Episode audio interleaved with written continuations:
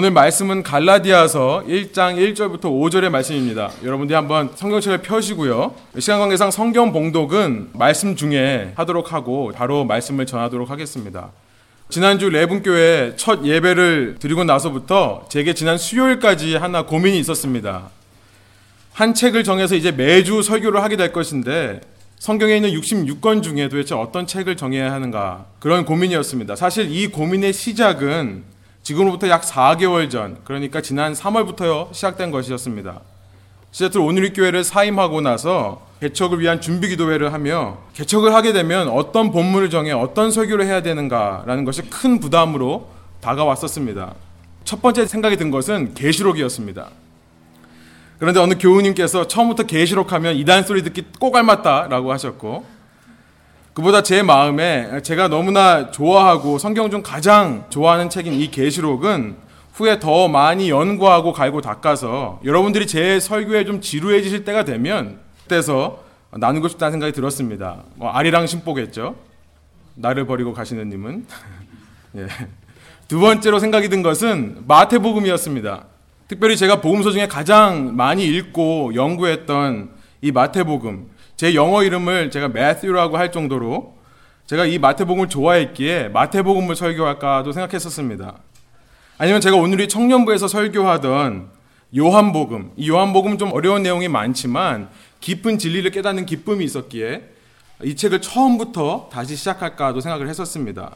그러다가 제가 최근에 와서 관심을 갖기 시작한 갈라디아서가 생각이 났습니다. 그러면서 어쩌면 이 갈라디아서의 말씀이 지금 우리 교회에게 너무나 잘 어울리는 너무나 귀중한 말씀이겠다라는 생각이 들었습니다. 그 이유는 첫 번째로 위대한 사도 바울의 첫 사역지인 이 수리아 Antiochus, 이 시리아 안디옥 교회에서 바울은 이제 안수를 받고 첫 선교 여행을 시작하게 됩니다. 그런데 그 바울의 1차 전도 여행을 통해 사도 바울이 처음으로 교회들을 세운 지역이 이 Roman province, 이 로마령에 있는 Galatia, 갈라디아 지역이었습니다. 그리고 그곳 갈라디아 교회들을 향한 첫 편지, 바울의 처음 편지입니다. 성경에 기록된 일곱 개 교회를 향한 바울 서신 중에 가장 먼저 기록된 편지가 바로 이 갈라디아서이기 때문이었습니다. 그래서 이 우리가 이렇게 처음 교회를 시작하면서 어쩌면 지금 처음 시작하는 우리 교회와 너무나 잘 맞는 말씀이 아닌가라는 생각이 들었습니다. 그러나 제가 갈라디아서를 택하게 된 이유, 더 근본적으로 하나님께서 저희에게 갈라디아서의 말씀에 귀를 기울이라고 말씀하시는 이유는 갈라디아서의 메시지가 지금 이 땅을 살아가는 현대 우리에게 너무나 필요하기 때문이라 생각합니다. 갈라디아서의 중심 메시지, 곧 사도 바울이 왜 이 편지를 쓰게 되었는가, 이것을 아는 것이 너무나 중요하다는 것입니다. 사도 바울이 이 편지를 쓰게 된 이유를 단 한마디로 말하라 그러면 갈라디아서 1장 6절의 말씀일 거예요. 여러분 한번 성경 한번 보시고요. 제가 갈라디아서 1장 6절의 말씀 한번 읽어드리겠습니다. 그리스도의 은혜로 너희를 부르신 이를 이같이 속기 떠나 다른 복음을 따르는 것을 내가 이상하게 여기노라. 다른 복음을 따르는 것을 내가 이상하게 여기노라. 당시 온 세계에 평화와 안정을 줄 수 있다고 스스로 믿고 세상의 중심이 되어버린 팍스 로마나 이 로마 왕국 세력 안에 살던 크리스천들 그 로마 왕국의 province 중 하나인 갈라디아에 살던 크리스천들은 하나님 아버지의 예수 그리스도를 통한 놀라운 은혜와 사랑을 깨닫고도 그것을 체험하고도 그렇게 은혜로 자기 자신을 부르신 그리스도를 떠나 다른 복음들을 따랐던 것입니다. 그래서 이런 어리석은 갈라디아 사람들을 향해 바울은 이 갈라디아서의 편지를 쓰게 된 것입니다. 오늘날 온 세계에 평화와 안정을 줄 수 있다고 스스로 믿고 세상의 주인이 되어버린 중심이 되어버린 팍스 아메리카나 이 미국 땅에 사는 우리 크리스천들에게 있어서 그 미국 중에서도 가장 리버럴하고 가장 복음화율이 낮은 이 워싱턴 프라빈스에 사는 우리 그 워싱턴 주에서도 최고 엘리트들이 모여 사는 이 벨뷰, 가장 부유하고 풍요한 동네라고 자칭하는 이 벨뷰에 교회를 개척하는 우리에게 있어서 꼭 필요하고 우리가 반드시 기억해야 되고 깨닫기 원하는 성경의 메시지는 바로 이 갈라디아서를 통해 경고하고 있는 다른 복음으로 떠나는 우리의 기가 막힌 어리석음이기에 첫 강해 설교의 본문으로 이 갈라디아서의 말씀을 나누고 묵상하는 것이 너무나 중요하다는 생각이 든 것입니다. 앞으로 제가 얼마나 오래 이 설교를 할지 모르겠습니다. 그런데 이 시간들을 통해 제가 소원하는 것이 한 가지 있습니다. 우리의 신앙이 재정비되기를 소망합니다. 저는 갈라디아서의 말씀들을 읽으면 마치 제 책상 서랍을 정리하는 것과 같은 인상을 받을 때가 많이 있습니다. 여러분 책상 서랍 많이 정리하십니까? 여러분 책상 서랍을 제대로 정리하려면 서랍 속에 있는 것들을 우선 빼내야 되죠. 그렇지 않고 그 안에서 정리하려면 한계가 있잖아요. 저만 잘못 정리하나요?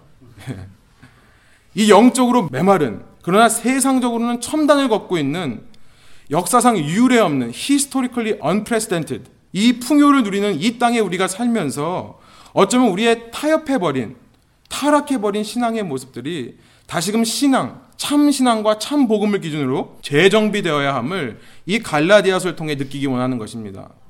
이 편지 속에서 말씀하시는 다른 복음이 무엇인가? 그 모습들 속에서 아, 내 신앙의 서랍이 엉망이 되었구나라는 것을 먼저 깨달아 알기를 원하는 것이고요. 그 속에 들어있으면 안 되는 나를 누르고 나를 붙잡고 있는 이 세상의 굿뉴스들이 하나씩 하나씩 꺼내어지기를 원하는 것이고요. 그런 삶에 너무나 익숙해져 버린 우리의 신앙생활의 모습이 하나하나씩 다시 점검되고 확인되어서 참 복음, 참 믿음에 근거한 신앙생활이 회복되는 능력의 역사가 있기를 간절히 소원하는 것입니다. 오직 예수 그리스도만이 우리가 진정으로 온 마음과 온 마음을 다해 붙잡아야 될 최고의 가치인 것을 깨닫고 그래서 이 예수를 중심으로 내 모든 삶이 다시 정리되고 계획되기를 소망하는 것입니다. 이런 은혜가 레분교회 모든 성도님 한 분 한 분께 임하시기를 간절히 소원합니다. 말씀을 끝나는 것 같지만 이제 시작입니다. 우선 갈라디아서의 말씀을 나누기에 앞서서 오늘은 서론으로 갈라디아서의 배경을 잠깐 공부하려고 합니다. 주보 안쪽 면을 한번 참고해 보시면요. 제가 공부할 수 있는 자료를 드렸는데요. 왜 또 공부를 하려고 하는가? 예, 여러분 저는 이 시대의 설교에 있어서 많이 빠져 있고 또 빼먹지 말아야 될 것이 teaching이라고 생각합니다. 그래서 앞으로 제 설교 들으시면 아마 성경 공부랑 좀 헷갈리실 거예요. 이게 성경 공부인가 설교인가. 말씀드린 대로 갈라디아서는 이 사도 바울에 의해 쓰여진 epistle, 서신서입니다. 그 대상은 Galatia라고 하는 갈라디아 Roman province, 로마령 안에 있는 기독교 초신자들에게 보낸 편지예요. 갈라디아 지역에 살고 있는 기독교 초신자들에게 보낸 편지가 갈라디아서입니다. 이전까지 예수님을 모르고 살다가 사도 바울과 바나바의 처음 전도 여행을 통해 처음으로 복음을 듣고 믿음을 갖기 시작한 초신자들에게 참 신앙이 무엇이고 참이 아닌 신앙, 곧 다른 복음이라 표현된 거짓 신앙은 무엇인지를 설명하는 책이 갈라디아서인 것입니다. 지도에 보시면 갈라디아서는 지금의 터키 반도예요. 터키 반도의 북쪽에 보면 폰투스라는 곳이 있죠. 성경에는 본도라고 번역되어 있는데요. 이 폰투스라는 곳으로부터 남쪽 지중해 쪽에 이르는 리시아, 한국말로는 루기아라고 번역되어 있습니다. 이 지역에 이르는 거대한 로마 영토가 갈라디아였습니다. 이 갈라디아라는 곳은 말씀드린 대로 사도 바울의 1차 여행지였어요. 그래서 사도 바울의 1차 여행을 기록한 사도행전 13장과 14장의 내용을 보시면 여러분이 갈라디아서를 이해하시는데 많은 도움이 되실 겁니다. 우연찮게도 우연찮게도가 아니라 뭐라 그러죠? 아주 우연스럽게도 지난주 생명의 삶 큐티 본문이 13장 14장이었죠. 사도행전. 여러분 사도행전 13장 14장을 보시면 이 비시디아 안디옥이라는 장소가 나오고 루가오니아, 루스드라, 더베 등의 지명이 나오는데요. 이것들이 다 갈라디아 주에 속했던 지역들입니다. 여러분 제가 성경 공부 시간 설교를 하는 것뿐만 아니라 여러분에게 숙제를 좀 드리려고 합니다. 여러분 이번 주 한 주간 동안 집에 가셔서 사도행전 13장 14장을 보시면서 제가 드린 지도의 지명들을 비교해 보시면서 사도 바울이 어떻게 움직였는가를 한번 살펴보세요. 그리고 지명들을 따라가시면서 갈라디아에서 과연 무슨 일이 있었는가 한번 살펴보시기 바랍니다. 어, 지금 나누어 드린 그 속지에 보면 이 갈라디아서 서론의 3번에 보면 사도 바울의 연대기 Chronicles of Apostle Paul이라고 되어 있는 부분을 이 시간 좀 살펴보기로 합니다. 이 갈라디아서의 저자인 사도 바울이 누구인가 그리고 이 갈라디아서의 시간적 배경이 무엇인가를 아는 것은 이 본문을 이해하는 데 많은 도움이 되기 때문에 아주 간략하게 제가 설교를 통해 좀 설명해 드리겠습니다. 바울의 동료로서 바울과 함께 여행하며 마지막까지 바울과 함께 사역한 누가가 기록한 사도행전 8장 1절부터 3절에 따르면 바울 원래 유태인의 이름으로는 사울이었죠. 이 사울이라는 사람은 본래 기독교를 핍박하던 사람이었습니다. 갈라디아서 1장에도 이런 내용이 나오는데요. 바울 스스로 1장 13절부터 14절에 이런 자백을 하는 것이 나옵니다. 갈라디아서 1장 13절 13절 한번 보세요. 내가 이전에 유대교에 있을 때에 행한 일을 너희가 들었거니와 하나님의 교회를 심히 박해하여 멸하고 내가 내 동족 중 여러 영갑자보다 유대교를 지나치게 믿어 내 조상의 전통에 대하여 더욱 열심히 있었으나 예수님 승천 직후에 예수님을 믿는 기독교인들은 전부 유태인이었습니다. 그래서 기독교를 믿는 유태인을 제외한 나머지 유태인들은 기독교인이 되어버린 유태인들을 죽이려 했습니다. 왜냐하면 그들은 다른 유태인들은 기독교 신자들이 모세와 하나님을 모욕한다고 모독한다고 생각하기 때문이었습니다. 신자는 신자였는데 배신자였던 거죠. 좀 웃으시라고 별, 제가 별걸 다 준비했습니다, 정말. 가로 안에 다 준비했던 거거든요. 분위기가 좋으면 안 하려고 했는데, 너무 분위기가 안 좋으니까 다 해야 되겠네요. 여러분, 사울도 그런 사람 중에 하나였어요. 그는 유대교를 배반하고 기독교인이 되어버린 유대 사람들을 잡아서 죽게 하는 것에 열심인 사람이었습니다. 잡아다가 재판받아 죽게 하는 거였어요. 그것이 하나님을 향한 충성이고 하나님을 향한 zeal, 열심이라고 착각했던 것입니다. 그런데 기독교 핵심 인물 중에 하나였던 스테반이라는 자가 예루살렘에서 처형을 당합니다. 그리고 나서 예루살렘에 모여있던 초기 기독교인들이 박해를 피해 유대와 사마리아로 흩어지는 것들이 일어나기 시작합니다. 모아져 있어야 잡기 편한데 흩어지니까 잡기가 어려워지는 거예요. 사도행전 8장 1절의 말씀이죠. 사도행전 1장 8절의 말씀이 사도행전 8장 1절부터 시작되는 것입니다. 복음이 예루살렘을 지나 유대, 사마리아 땅끝까지 전파되는 거예요. 이때 사울은 예루살렘에서 흩어진 기독교인들을 잡아서 도로 예루살렘으로 데려오기 위해 그래서 처형시키기 위해 파견된 말하자면 유대인의 형사 같은 사람이었습니다. 그는 기독교인들의 활동 루트를 면밀히 조사했습니다. 남겨진 발자국을 봤고요. 또 기독교인들 간의 통화 내역을 다 살펴보았습니다. 그래서 그 결과 기독교인들 상당수가 다마스커스라고 하는 담의색이라는 곳으로 도망했다는 사실을 알아냅니다. 물론 여러분 이것은 제가 성경에 나온 것을 하나님의 계시를 받고 알게 된 사실이라기보다는 예, 공부라면 치를 떠는 여러분을 좀 돕기 위해 제가 좀 지어낸 말입니다. 예, 좀 웃으셔야 되는데. 아무튼 그래서 사울은 이 담에색에 있는 회당, 이 시나고그, 유대인의 신앙 중심지였던 회당에 공문을 만들어서 그 공문을 전달하려 갑니다. 그 공문의 내용은 뭐였냐면 만일 유태인들이 모여서 함께 공회에서 모여 있을 때에 유태인들 중에 이런 배신자들 예수 그리스도를 믿는 유태인들을 그 회당에서 만나게 되면 남녀를 구분하지 말고 모두 잡아다가 예루살렘으로 넘겨라라는 그런 공문이었어요. 이건 제가 지어낸 말이 아니라 성경에 나오는 말씀이죠. 사도행전 9장 2절의 말씀입니다. 그래서 사울은 이러한 내용의 공문을 가지고 그 유명한 담에색으로 가는 길을 걷습니다. 그리고 그 길 위에서 부활하신 예수님을 만나 직접 체험하게 된 증인이 되는 것입니다. 이것이 대략 AD 주후 33년에서 34년경의 일입니다. 예수님께서 약 AD 33년경에 부활하셨다면 부활하신 지 얼마 되지 않은 시점에서 사도 바울을 만나신 것이라 생각하는 것입니다.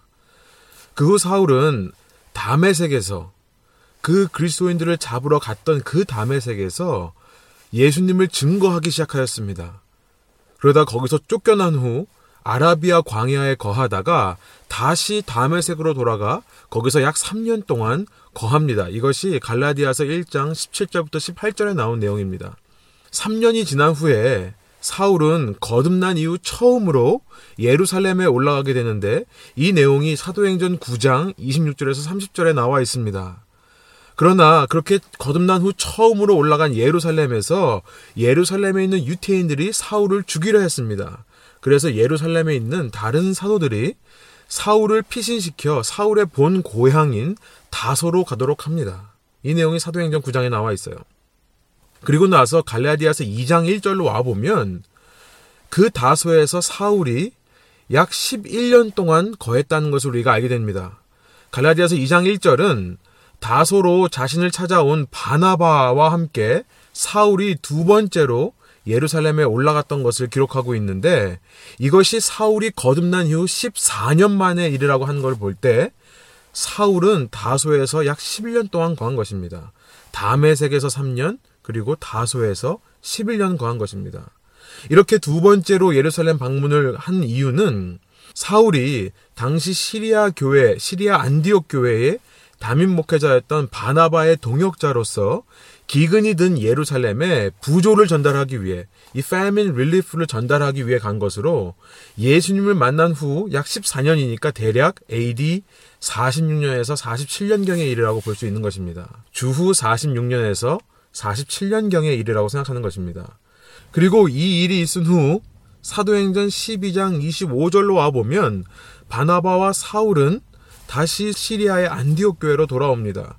그리고 성령의 계시에 의해 이제 복음이 이방인들에게 전파되어야 함을 깨닫고 안디옥 교회 안수를 받아 선교사로 파송을 받게 되는 것입니다. 이것이 사도행전 13장 1절의 내용이에요. 그래서 시작된 것이 1차 전도 여행입니다. 사도행전 13장부터 14장에 나와 있는 내용이에요. 이 여행을 통해 사울은 작은 자라는 뜻의 파울로스, 바울로 이름이 바뀌게 되고 이름이 바뀐다는 것은 아이덴티티가 바뀌는 것을 의미한다고 했죠. 이제는 사도행전 13장 47절의 고백처럼 사도 바울이 이방인의 빛이라는 새로운 아이덴티티로 새로운 정체성으로 살아가게 된다는 것을 발견하게 되는 것입니다. 그리고 이 1차 전도 여행은 총 기간이 약 1년 넘게 걸렸습니다. 이렇게 1년 넘는 시간 동안 첫 전도여행을 마치고 다시 시리아의 안디옥, 수리아 안티옥으로 돌아온 바울과 바나바는 시리아 안디옥 교회 안에 할례에 관한 논란이 있음을 알게 되는 것입니다. 사도행전 15장 1절부터 2절의 내용이에요. 이것에 대해 교회가 양분이 되어 서로 대립하면서 할례를 받아야 된다, 받지 말아야 된다 가지고 싸우는데 이 문제가 바울과 바나바로 해결되지가 않았습니다. 그래서 이 문제에 대해 그러면 예루살렘에 있는 베드로를 비롯한 사도들은 어떤 의견을 가지고 있는지를 알고자 세 번째로 바울은 예루살렘을 방문하게 돼요. 그래서 이때 기독교 역사상 첫 예루살렘 공회, The First Jerusalem Council이라 불리는 예루살렘 공회가 열립니다. 이것이 사도행전 15장에 나와 있는 내용이고 이때가 대략 AD 48년에서 49년경의 일이에요. 주후 48에서 49년 일입니다. 갈라디아서는 바울의 1차 전도 여행과 바울의 세 번째 예루살렘 방문, 곧 첫 예루살렘 공회 사이에 시리아의 안디옥에서 갈라디아 교회의 교인들을 향해 바울이 쓴 편지라고 보는 것이 맞습니다. 이것은 저만의 의견이 아니라 많은 신학자들이 동의하는 내용입니다. 저는 그 증거를 갈라디아서에 기록되지 않은 내용에서 찾습니다. 만일 이 기록이 예루살렘 공회 이후에 쓰여졌다면 우리가 후에 살펴보겠습니다만 갈라디아서 5장 6장에서 할례를 다루면서 한마디만 했으면 되었을 거예요. 예루살렘 공회에서 할례가 필요 없음을 만장일치로 결정했다. 라고만 하면 될 것입니다. 혹은 할례에 관해서는 예루살렘 공회의 판결을 참고하십시오 라고만 했으면 됐을 거예요. 아니 아예 애초부터 편지를 쓸 이유조차 없었을 것입니다. 이미 결정이 난 사실이니까요. 그러나 사도 바울은 편지를 통해 이러한 예루살렘 공회의 결정을 기록하고 있지 않고 대신 여러 가지 논리와 근거를 들어서 유대교의 가르침이 필요 없음을 할례가 필요 없음을 주장하고 있는 것입니다. 그렇기에 이 편지는 첫 번째 예루살렘 공회 이후에 쓰였다고 볼 수는 없는 것입니다. 그리고 갈라디아를 향한 이 편지가 1차 전도 여행 이전에 쓰였을 리도 없겠죠. 아직 방문하지도 않은 곳에 편지를 쓸 수 없지 않습니까? 그래서 이 갈라디아서의 기록 연대가 대략 AD 48년경 바울의 1차 전도 여행과 예루살렘 첫 공회 사이가 되는 것입니다. 예수님께서 죽으시고 부활 승천하신 지 대략 15년에서 16년 되는 시점, 채 20년도 안 되는 시점에서 쓰여졌음을 우리는 알게 되는 것입니다. 자, 우리는 짧게지만 이렇게 사도 바울의 연대기와 이 편지의 시대적 배경을 살펴봄을 통해 갈라디아서가 어떤 상황 속에서 기록되었는지를 이제 더 분명히 알게 되었습니다. 사도 바울은 회심 이후 무려 14년 동안 복음 전도자로 살기 위해 연단받고 준비하였습니다. 한참 활동적일 청년의 나이에 자신의 고향 다소에 머물며 언젠가 하나님께서 자기를 쓰실 그때를 위해 하나님께 쓰임 받기 위해 그 귀한 청년의 때를 주님께 드리고 성경을 연구하고 기도하며 주님의 때를 기다렸던 것입니다. 그리고 이제 첫 전도 여행을 통해 사도행전 13장과 14장에 나오는 것처럼 비록 유대인들의 시기로 인해 큰 박해를 당하고 죽을 고비를 넘기면서도 온 힘을 다해 그동안 자신이 준비해왔던 복음의 메시지를 갈라디아 지역에 선포한 것입니다. 그 결과 로마령 갈라디아에 주님의 교회들이 탄생하게 되는 것입니다. 그러나 그렇게 생명을 다해 교회를 세운 사도 바울은 시리아 안디옥으로 돌아오자마자 자신이 그렇게 헌신하며 세운 교회가 채 1년도 되지 않아 복음에서 떠나고 있다는 소식을 들은 것입니다. 여러분 성경엔 나와 있지 않지만 사도 바울이 자신의 모든 청춘을 바쳐 준비하였고 죽을 고비를 넘기며 헌신한 결과가 채 1년도 되지 않아 실패인 것처럼 보이고 느껴질 때, 이 갈라디아서의 편지를 쓰며 사도 바울이 얼마나 많은 눈물을 흘렸겠습니까? 그가 얼마나 마음을 졸이며 밤잠을 설쳤겠습니까? 그가 얼마나 하나님께 간절히 기도했겠습니까? 우리 다시 한번 갈라디아서 1장 6절을 한번 읽어보겠습니다. 그리스도의 은혜로 너희를 부르신 이를 이같이 속히 떠나 다른 복음을 따르는 것을 내가 이상하게 여기노라. 영어로 보니까 6절에 이렇게 시작하고 있습니다. I am astonished. 내가 놀랍고 놀랍다라는 것을 시작하고 있는 거예요. 어떻게 여러분들은 여러분을 부르신 이를 이같이 속히 떠날 수 있단 말입니까? 어떻게 이럴 수 있습니까? 라고 시작하는 거예요. 여러분 우리가 이렇게 배경을 알고 나서 이 글을 읽으면 이 글을 쓰는 사도 바울의 안타깝고도 간절한 마음이 느껴지는 것입니다.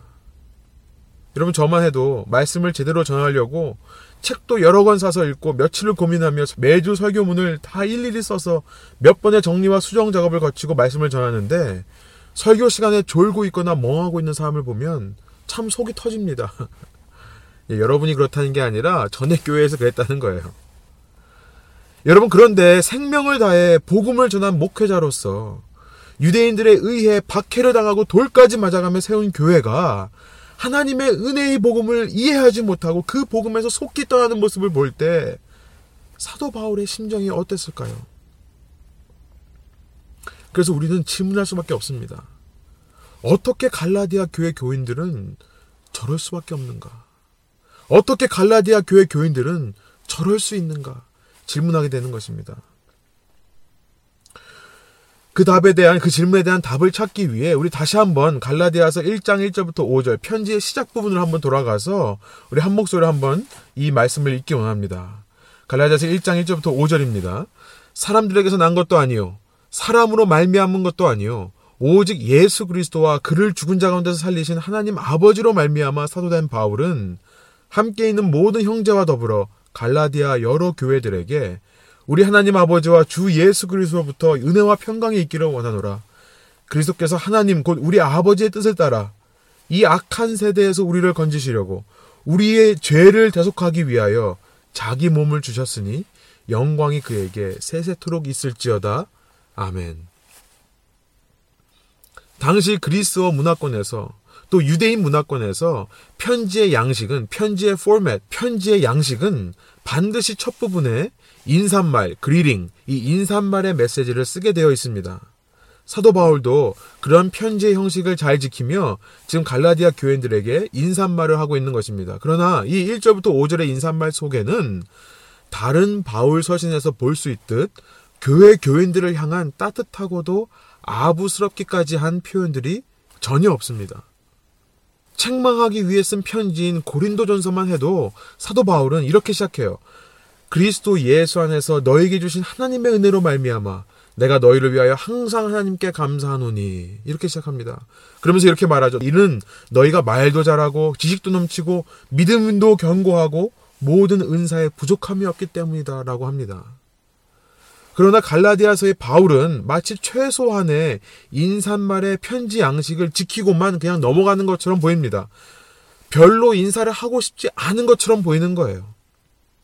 처음 단 세 절만으로 인사를 하고 바로 넘어가고 있습니다. 아니 그 인사말의 시작부터 이렇게 시작하고 있습니다. 사람들에게서 난 것도 아니요 사람으로 말미암은 것도 아니요 막말로 말해 나는 너희가 인정하건 말건으로 시작하고 있는 것입니다. 일반적으로 이 편지를 보면 어떻게 바울이 이렇게 무례하게 편지를 쓸 수 있는가라는 생각이 들 수 있습니다. 그러나 우리가 지금 살펴본 것처럼 바울이 어떤 사람이고 어떠한 연대기를 거쳐서 복음을 전했으며 이 편지의 시대적 배경이 무엇인지를 우리가 알고 나면 오히려 이렇게 짧게 편지를 쓰는 바울에게 우리가 동감하게 되는 거예요. 그리고 계속해서 질문하게 되는 겁니다. 어떻게 갈라디아 교인들이 저럴 수 있는가라고 질문할 수 있는 거예요. 그에 대한 답을 우리가 4절에서 찾아볼 수 있어요. 사도 바울은 이렇게 짧게 은혜와 평강이 너에게 있길 원한다라고 하고서는 바로 4절을 이렇게 시작하고 있습니다. 그리스도께서 하나님 곧 우리 아버지의 뜻을 따라 이 악한 세대에서 우리를 건지시려고 우리 죄를 대속하기 위하여 자기 몸을 주셨으니 한국말은 원어와 좀 순서가 다르지만 영어로 보면 좀 더 가깝습니다. 4절이 이렇게 시작합니다. Christ who gave himself for our sins.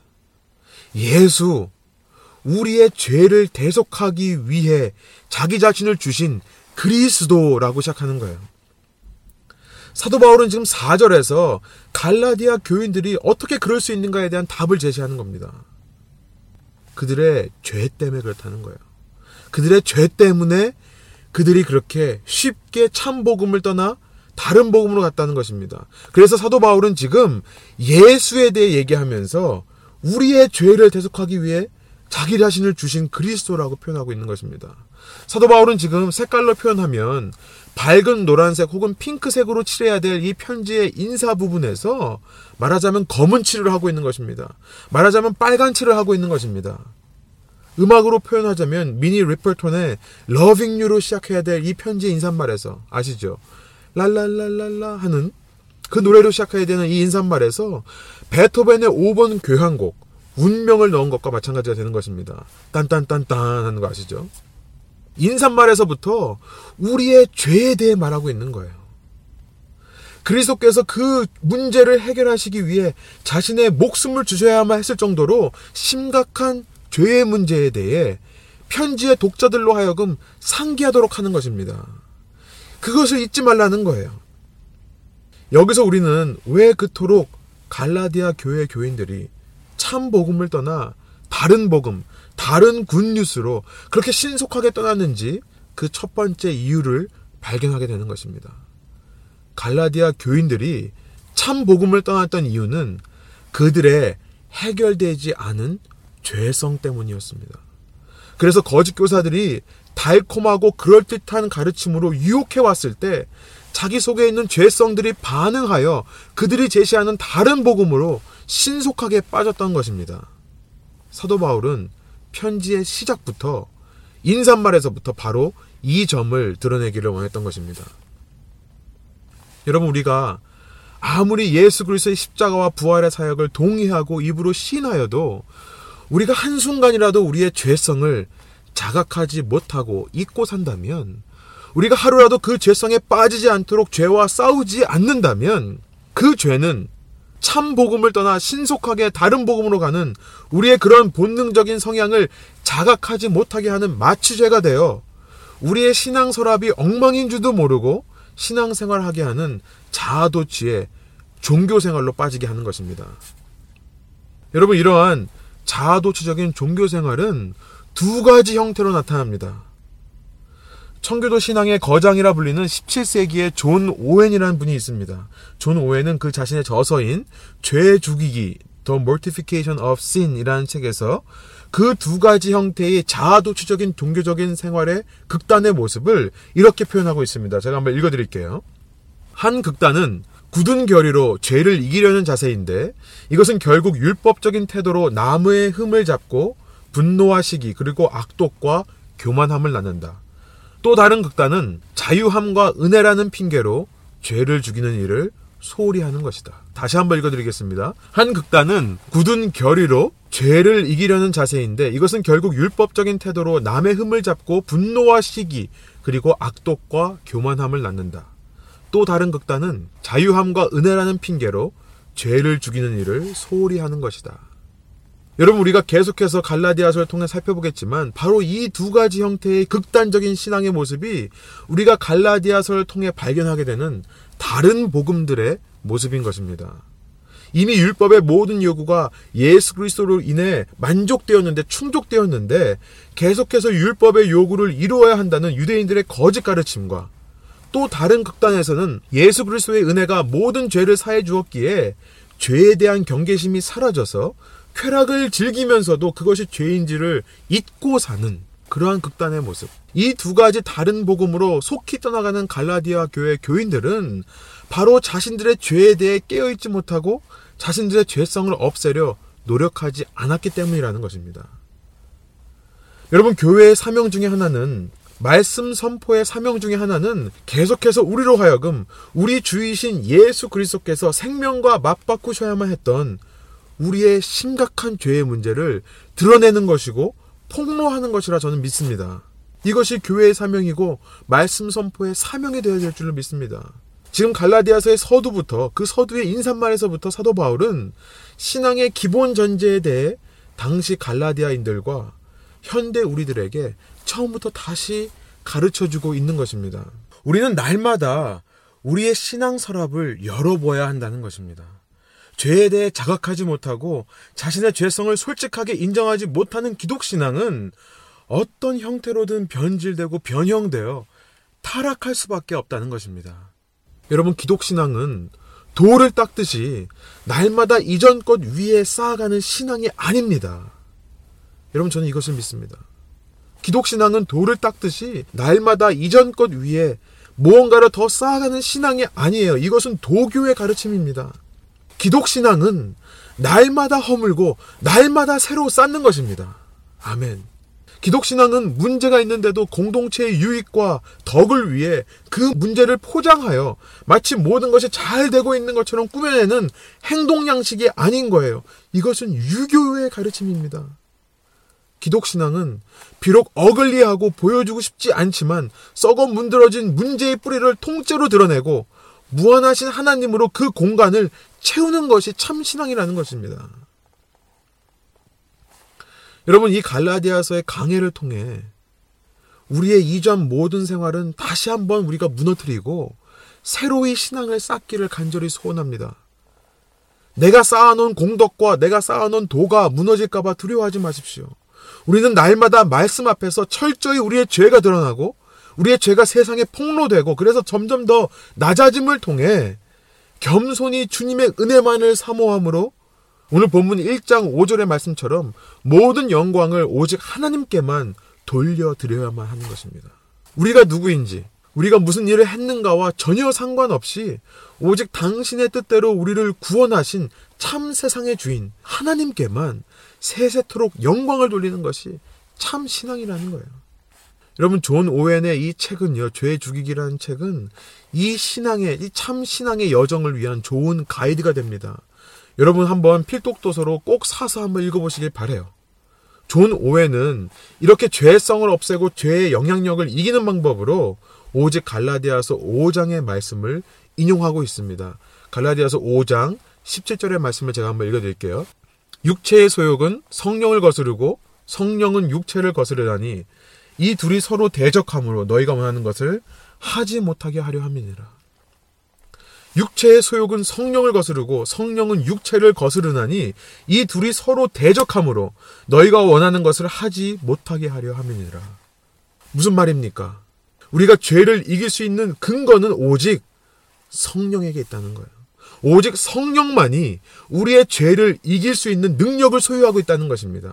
그래서 여러분, 불신자들은 성령이 마음 가운데 주장하지 못하는 자들은 성령의 능력이 없기에 항상 이 양극단을 시도하다가 결국 멸망에 이를 수밖에 없는 것입니다. 그 양극단이 무엇입니까? 굳은 결의로 내가 한번 죄를 이겨보겠다라는 그런 자세. 결국 분노와 시기, 악독과 교만함으로 이어진 또 다른 극단은 뭡니까? 죄를 죽이는 일을 소홀히 하는 극단. 마음속에 성령이 없는 사람들은 이 두 가지 극단을 흐를 수밖에 없다는 거예요.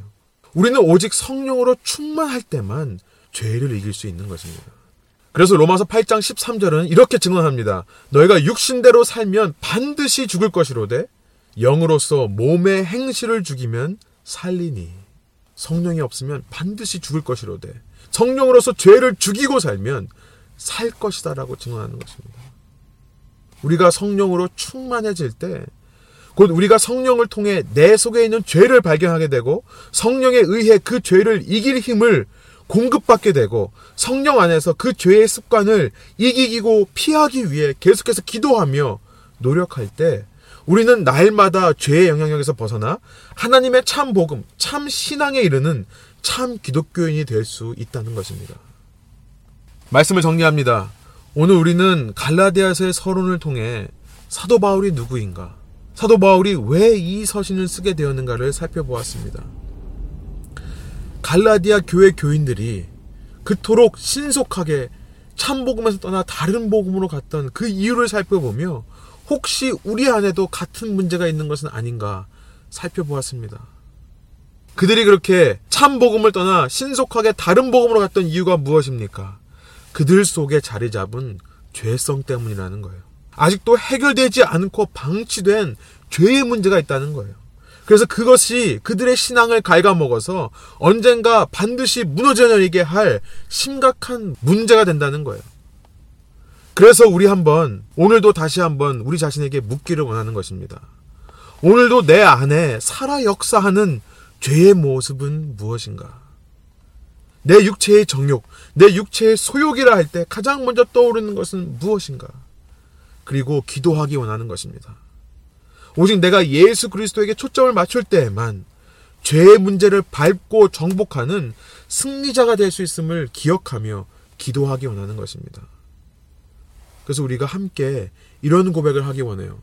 Lord, save me. 호산나. 주님, 나를 구원해 주십시오. 성령님께서 오직 죄를 이길 능력이 있사오니 성령께서 나를 주장해 주십시오. 이런 고백을 하기 원하는 것입니다. 여러분, 우리 계속해서 이 참 신앙의 길을 함께 걸어가는 레분 교회 되기를 소망합니다. 오직 성령만을 의지함으로써 날마다 내 속에 있는 죄를 다시 한번 발견하고 그 죄를 이길 힘을 얻어 죄를 정복하고 사는 참 그리스도인으로 살기를 간절히 축복드립니다. 함께 기도하시겠습니다.